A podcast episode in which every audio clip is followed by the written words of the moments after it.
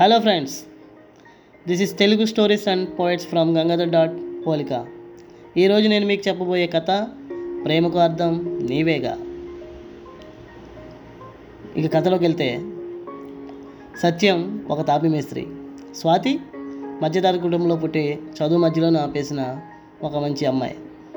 వీళ్ళ ఇద్దరి మధ్య సంసార సాగరంలో ఎన్ని ఆటుపోట్లు ఎదురొచ్చాయో వాటిని వీళ్ళు ఏ విధంగా ఎదుర్కొన్నారో తెలియజేసే కథే ప్రేమకు అర్థం నీవేగా. ఈ కథలోకి వెళ్తే ఆ రోజు శివరాత్రి.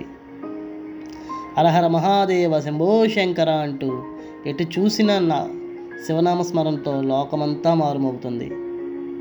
కానీ సత్యం మాత్రం చాలా ఆందోళనగా ఉన్నాడు. ఏదో ఆలోచనలో ఏమీ మాట్లాడకుండా వెళ్ళి మంచం మీద పడుకుని దీర్ఘ ఆలోచనలోకి వెళ్ళాడు. గడిచిన ఐదు సంవత్సరాల జీవితాన్ని ఒక్కసారిగా ఆలోచించాడు. అది తను అప్పుడే యుక్త వయసుకు వచ్చిన రోజులు. జీవితం అంటే ఏమిటో సరిగ్గా తెలియని వయసు.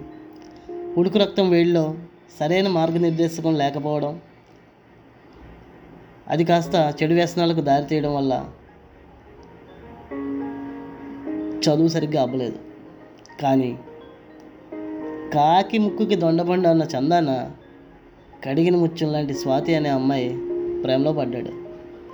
వీరి ప్రేమకు ఆ ఊర్లోని చెట్లు పుట్టలు గోదావరి తీరంలో ఇసుక తిన్నెలు ఎన్నో కబుర్లు చెబుతాయి. వీళ్ళ ప్రేమ వ్యవహారం స్వాతి వాళ్ళ ఇంట్లో తెలిసింది. ఆ రోజు సాయంత్రం పొలం పని నుండి వచ్చిన స్వాతి తండ్రి నారాయణ స్వాతిని మందలించాడు. వాటితో నీకు సావాసం ఏంటి? అసలు వాడు వాడి వాలకం ఎలా ఉంటాడో చూసావా? మనిషి అంటే జీవితం మీద ఒక గౌరవం భయం భక్తి బాధ్యత. ఇలాంటివి ఏమీ తెలియని ఒక అనామకుడిని ప్రేమించావు. నీ బుద్ధి ఏమైంది స్వాతమ్మ? అని నారాయణ మందలిస్తుంటే కళ్ళంటే నీళ్ళు తిరుగుతూ ఒక్కసారిగా వాళ్ళ నాన్న అలా అడిగేసరికి తనలో దాగిన ప్రేమనంతా ధైర్యం చేసుకుని నాన్న నాకు వాడే కావాలి. వాడు ఎందుకు నచ్చలేదో?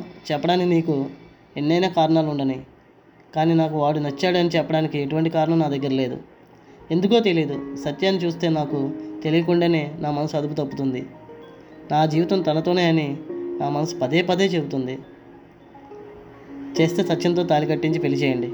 లేదా పాడి కట్టి శ్మశానానికి సాగనంపండి అని చెప్పి ఏడ్చుకుంటూ లోపల గదిలోకి వెళ్ళిపోయింది స్వాతి. ఎప్పుడైతే స్వాతి ఆ విధంగా చెప్పిందో నారాయణకి ఏం చేయాలో అర్థం కాక ఆ మరుసటి రోజు ఊరి పెద్దలతోనూ బంధువులతోనూ నారాయణ సంప్రదింపులు చేశాడు. సత్యం విషయంలో ఒక సలహా ఇవ్వమని అడిగాడు. అప్పుడు పెద్దలు బంధువులు ఒక మాటగా చూడు నారాయణ సత్యం ఏమీ మరీ అంత పనికిమాలివాడు కాదు. ఒకప్పుడు వాడి కుటుంబం ఊర్లో ఎలా బ్రతికిందో చూసామే కదా. వాళ్ళ తాతగారు కానీ నాన్న కానీ మనతో ఎలా మెలిగేవారో నీకు తెలియదా? కాకపోతే సత్యం కొరవాడు ఆవేశం ఎక్కువ. అదీ కాక వాడికి నానే వాళ్ళు ఎవరూ లేరు. ఒక విధంగా చెప్పాలంటే నిజంగా నీ కూతురు వాడిని ఇష్టపడింది అంటే వాడు చాలా అదృష్టవంతుడు నారాయణ. ఇక ఏమీ మాట్లాడకుండా మీ అమ్మాయితో వాడికి చెప్పించు. జులై తలం వదిలేసి ఏదైనా ఉద్యోగం సద్యోగం చేసుకుంటేనే పెళ్ళి చేస్తారని చెప్పమని అది మూడు మాసాలు మాత్రమే గడువు పెట్టు. ఈలోపు దారిలోకి వచ్చాడా? సరే సరే.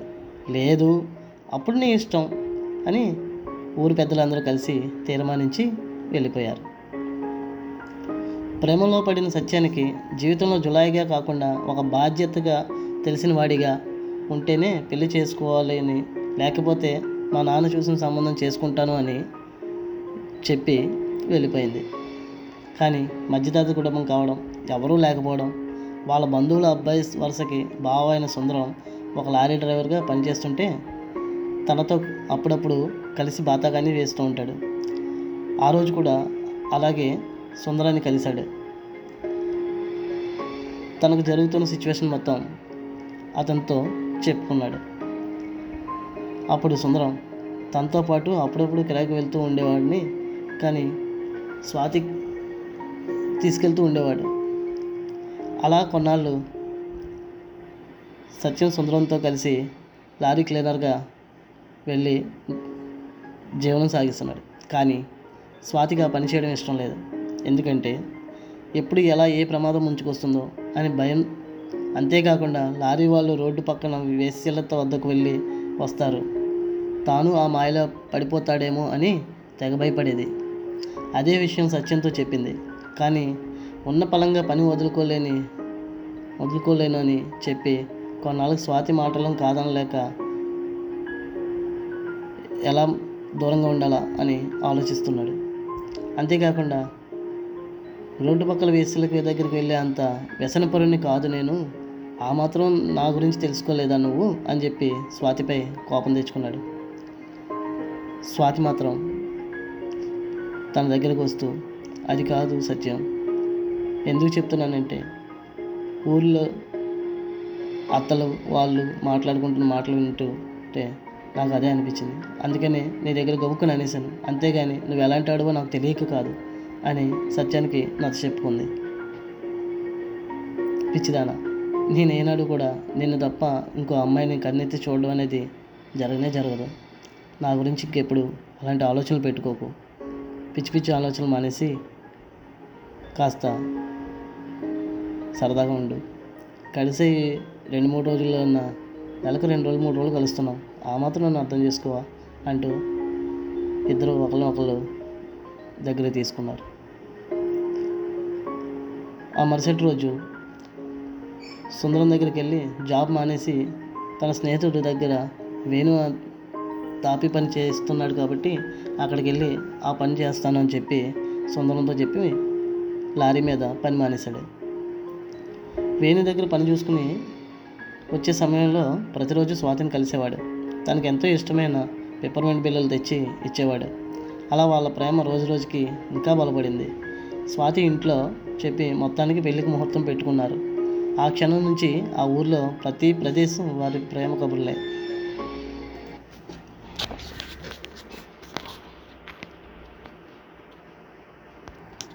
ఇంకా ఉంది. రెండో భాగంలో చెప్తాను.